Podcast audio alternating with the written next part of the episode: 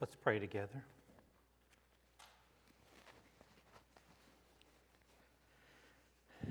God, just as you have done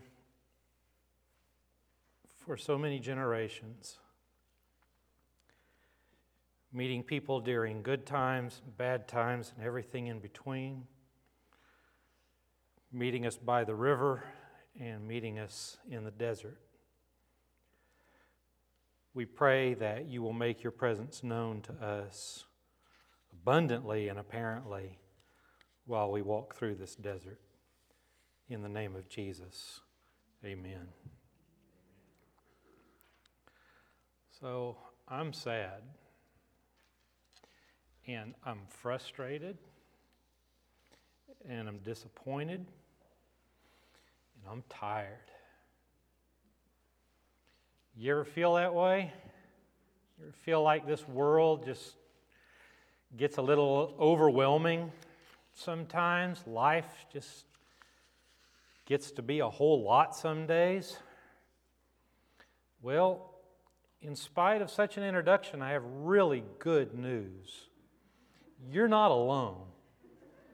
If no other reason, you're, you're not alone. I talk to a number of people these days, and it seems like most of the people, not everybody, but most of the people I talk to are going through some sort of spiritual disorientation, work related disorientation, family disorientation, and for some people, all of the above, and even others.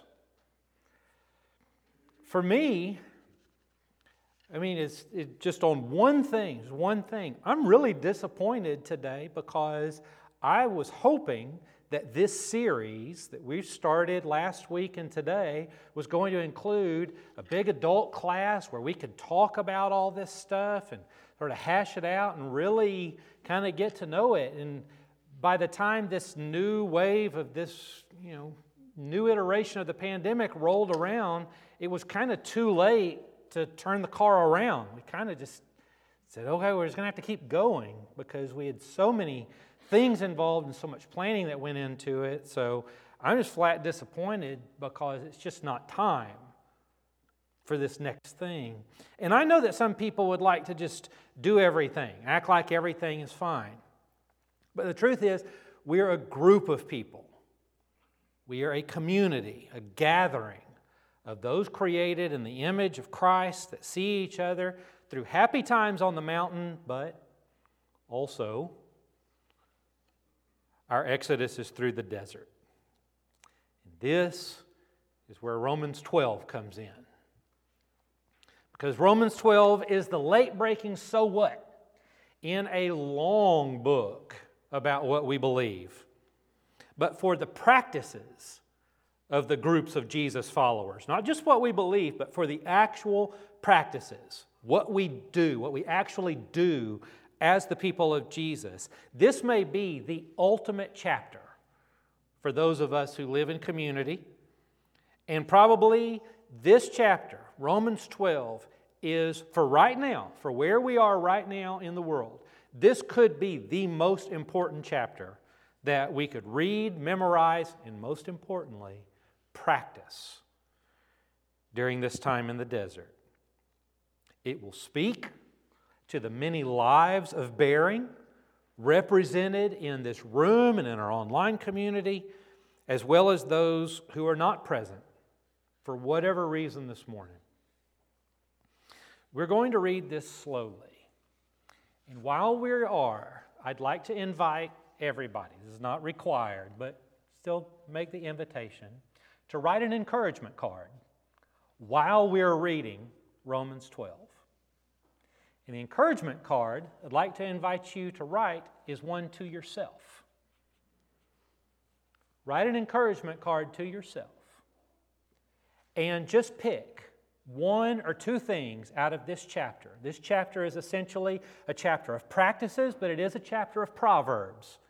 It's these short little sayings and as you're listening, just grab one or two and take them with you this week. Like, actually take, I'm saying physically write an encouragement card that you can take around with you this week as a reminder of these things. Now, here's going to be the hardest part is I'm going to get halfway through reading Romans 12 and your card's going to be full.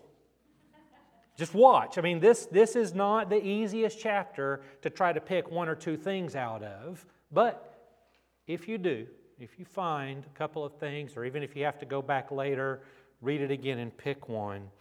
Um, this, is, this is well worth hearing and practicing today. So clear your mind as best you can, listen as closely as you can, hear.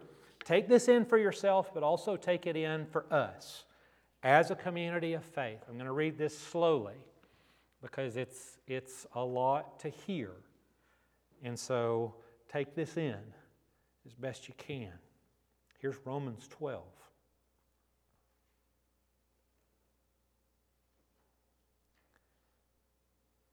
Therefore, I urge you, brothers and sisters, in view of God's mercy, to offer your bodies as a living sacrifice, holy and pleasing to God. This is your true and proper worship. Do not conform to the pattern of this world, but be transformed by the renewing of your mind. Then you will be able to test and approve what God's will is God's good, pleasing, and perfect will. For by the grace given me, I say to every one of you, do not think of yourself more highly than you ought, but rather think of yourself with sober judgment in accordance with the faith God has distributed to each of you. For just as each of us has one body with many members, and these members do not all have the same function, so in Christ we, though many, form one body, and each member belongs to all the others. We have different gifts according to the grace given to each of us. If your gift is prophesying, then prophesy in accordance with your faith. If it is serving, then serve. If it is teaching, then teach.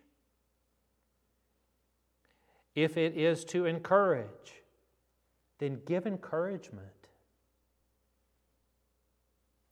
If it is giving, then give generously. If it is to lead, do it diligently. If it is to show mercy, do it cheerfully. Love must be sincere. Hate what is evil. Cling to what is good. Be devoted to one another in love. Honor one another above yourselves. Never be lacking in zeal, but keep your spiritual fervor serving the Lord. Be joyful in hope, patient in affliction faithful in prayer. Share with the Lord's people who are in need. Practice hospitality. Bless those who persecute you. Bless, but do not curse. Rejoice with those who rejoice. Mourn with those who mourn. Live in harmony with one another. Do not be proud, but be willing to associate with people of low position. Do not be conceited. Do not repay anyone evil for evil. Be careful to do what is right in the eyes of everyone. If it is possible, as far as it depends on you, live at peace with everyone. Do not take revenge, my dear friends, but leave room for God's wrath, for it is written, It is mine to avenge, I will repay, says the Lord. On the contrary, if your enemy is hungry, feed him. If she is thirsty, give her something to drink. In doing this, you will heap burning coals on their head. Do not be overcome by evil, but overcome evil with good.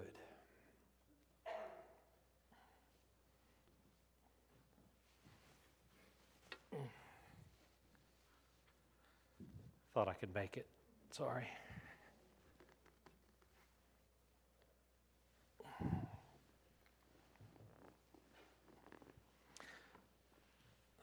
I want to come back to this in a moment and in the weeks to come. But first, a flashback. In the summer of 2020, we started the Homeward Bound series out in the desert, I mean, literally.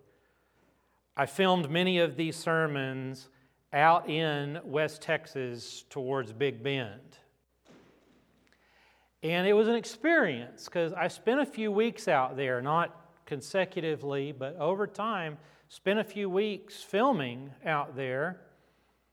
And there was something about speaking those Psalms in particular out in the desert. Because I would purposely film them at different times of day. Sometimes I would start walking out into the mountains five o'clock in the morning before the sun came up because I wanted to be on top of the mountain when the sun came up. And there was one time when I was, I was coming up over a hill, this large rock formation, was coming up over it, and as I did, I was face to face, I mean, not that many feet away from a pretty large deer.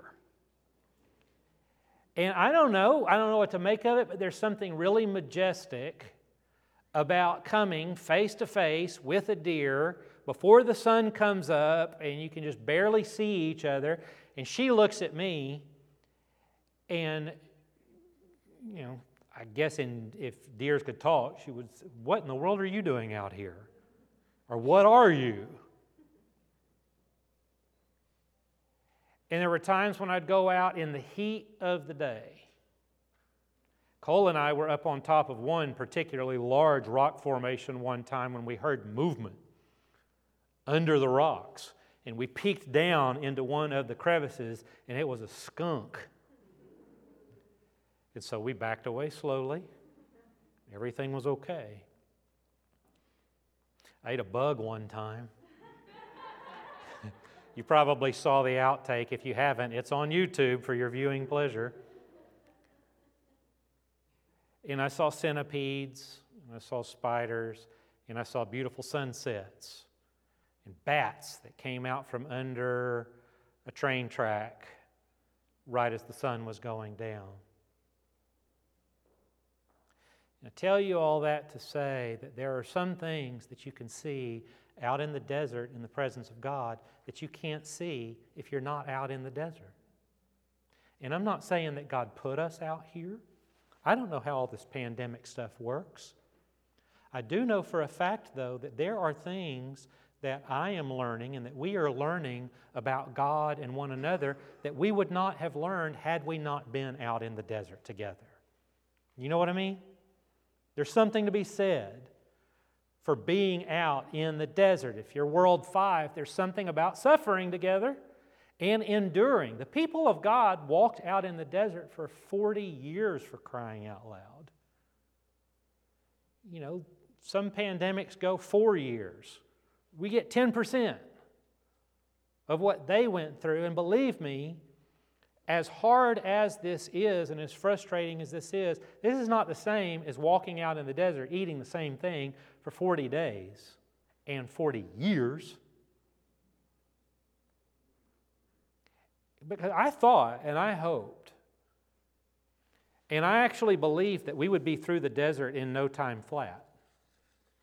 That's why I started that series out in the desert. But here we are two years later, it isn't over. It doesn't even appear to be close to over yet. But the gospel truth in the summer of 2020 was the gospel truth for the people who were coming home from Babylonian and Persian exile, which just so happens to be the same gospel truth for the people who came out of Egypt and went to the promised land. It is the same truth. The truth has not changed. The truth for them is the truth for us. You see, we're always heading towards a promised land that we cannot yet see. And I think it's important to say that again, and I think it's important for us to say that as a community of faith, as a body of Christ. We're always going towards a promised land that we can't yet quite see. For Christians, I mean, maybe that's heaven itself.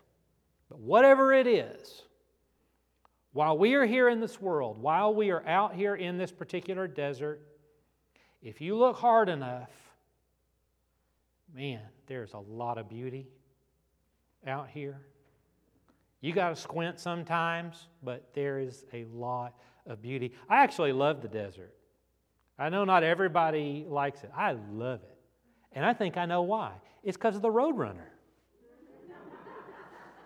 and because of Wile E. Coyote. I'm 49 years old. You know what that means? I grew up every Saturday morning getting up for an hour and a half and watching Bugs Bunny, the Roadrunner, and Wile E. Coyote. For some of you, you love the desert because of John Ford. He's a guy who made a bunch of John Wayne movies. There's something really cool about the desert. But never mind all the cool rock formations and beautiful sky. What makes the desert out of Egypt, out of Babylon, and out of whatever this is, what makes the desert beautiful is that we stay on this journey together. Now, here's some hard truth some people aren't going to make it through the desert. And like the people out of Egypt, some, you've read the, the Egypt stories, right? You know what, you know what Moses' main thing he had to deal with in the group that he led through the desert is that they just complained and complained and complained the whole time. And some people are going to get bitter and they're going to get passive aggressive and they're going to get aggressive aggressive. And some are going to say that they just want to go back to Egypt because I'd rather get the plague than walk around this God-forsaken desert. The thing is, though, that the gospel truth out of Egypt, the gospel truth out of Babylon, and the gospel truth out of the empire during Jesus' time and the gospel truth in this present desert are all the same. It's the same gospel truth. You know what the truth is? Even though it's scary at times, this is not a God forsaken desert. That's what Moses told his people. That's what Zerubbabel and Haggai and Zechariah and Malachi and Ezra and Nehemiah told their people, bringing them home from Babylonian and Persian exiles. It's what Jesus told people who would listen. This isn't a God forsaken desert. And they objected. Yeah, what about Rome? Jesus said it's still not God forsaken. God's with us. And that hasn't changed. And so Moses, Zerubbabel, Haggai, Zechariah, Malachi, Ezra, Nehemiah, Jesus, all of them. They all essentially said the same thing out in the desert. You know what they said? Same thing that we need to say today. Let's keep going. We need to keep going. Which brings us back to Romans 12. Our job, according to Romans 12, is to overcome evil with good. It says it right there in the Bible.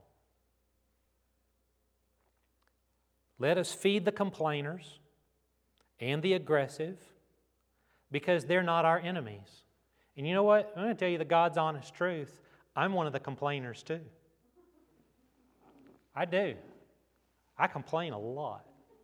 And you know what? You know what I find myself complaining about sometimes? Having to deal with a bunch of complainers.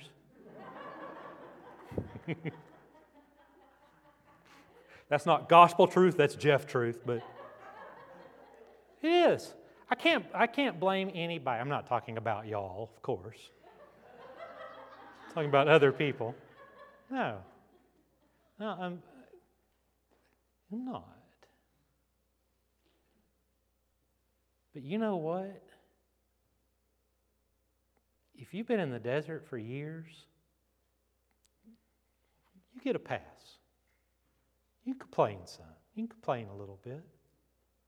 Think we all can, because we're all, we're all out here in the desert together. None of us are sitting by the oasis with a drink in hand, wearing a hat, and looking at all y'all poor people having to be out in the desert. We're not, we're all in this together. You know, I've discovered over the last couple of years, as I've complained, that sometimes us all being hurting and disoriented, we're all hurting and disoriented. We just don't always know how to show it. It's just not easy to show. And Romans 12, after all, says, as a word for word prescription for the church, get a load of this, straight out of Romans 12. If it is possible, as far as it depends on you, live at peace with everyone. As far as it depends on you. So, you know what that means? It's up to you.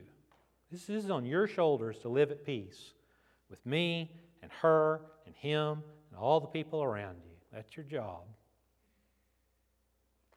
And the way we do this, again, according to Romans 12, is to be devoted to one another in love, and don't forget to honor one another above yourselves.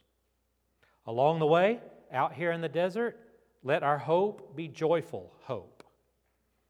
When we feel burdened and afflicted, be patient. This too will pass. And be faithful in prayer. For just as each of us has one body with many members, and these members do not have all the same function, so in Christ we, though many, form one body, and each member belongs to all the others. Therefore, please my dear brothers and sisters, in view of God's mercy, let us offer our bodies as a living sacrifice, holy and pleasing to God, and let's not conform to the pattern of this world. This selfish world. We don't have to like the desert, but we do need to hold hands while we're walking through the desert together. This world has turned us all into consumers and competitors. You've noticed that, right? In here, you're not my competitor. You're my sister in Christ. You're my brother in Jesus.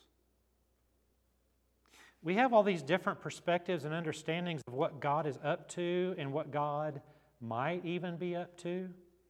But have you ever considered the possibility that we may both be right?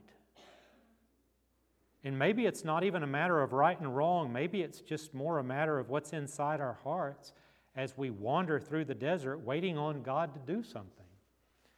Because if one thing that I have found, and some of you have taught me this in your own lives, some of the walk with Jesus and the Jesus life is just about waiting to see what God's going to do. So, that's fine. Let's do it together. We'll wait together. Ultimately, the goal of these two months is to further unify us so that when we stand in the name of Jesus, we stand together. So come today. Taste and see that the Lord is good.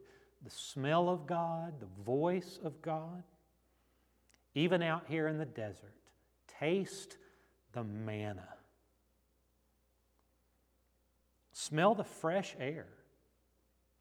Hear God here, come and taste.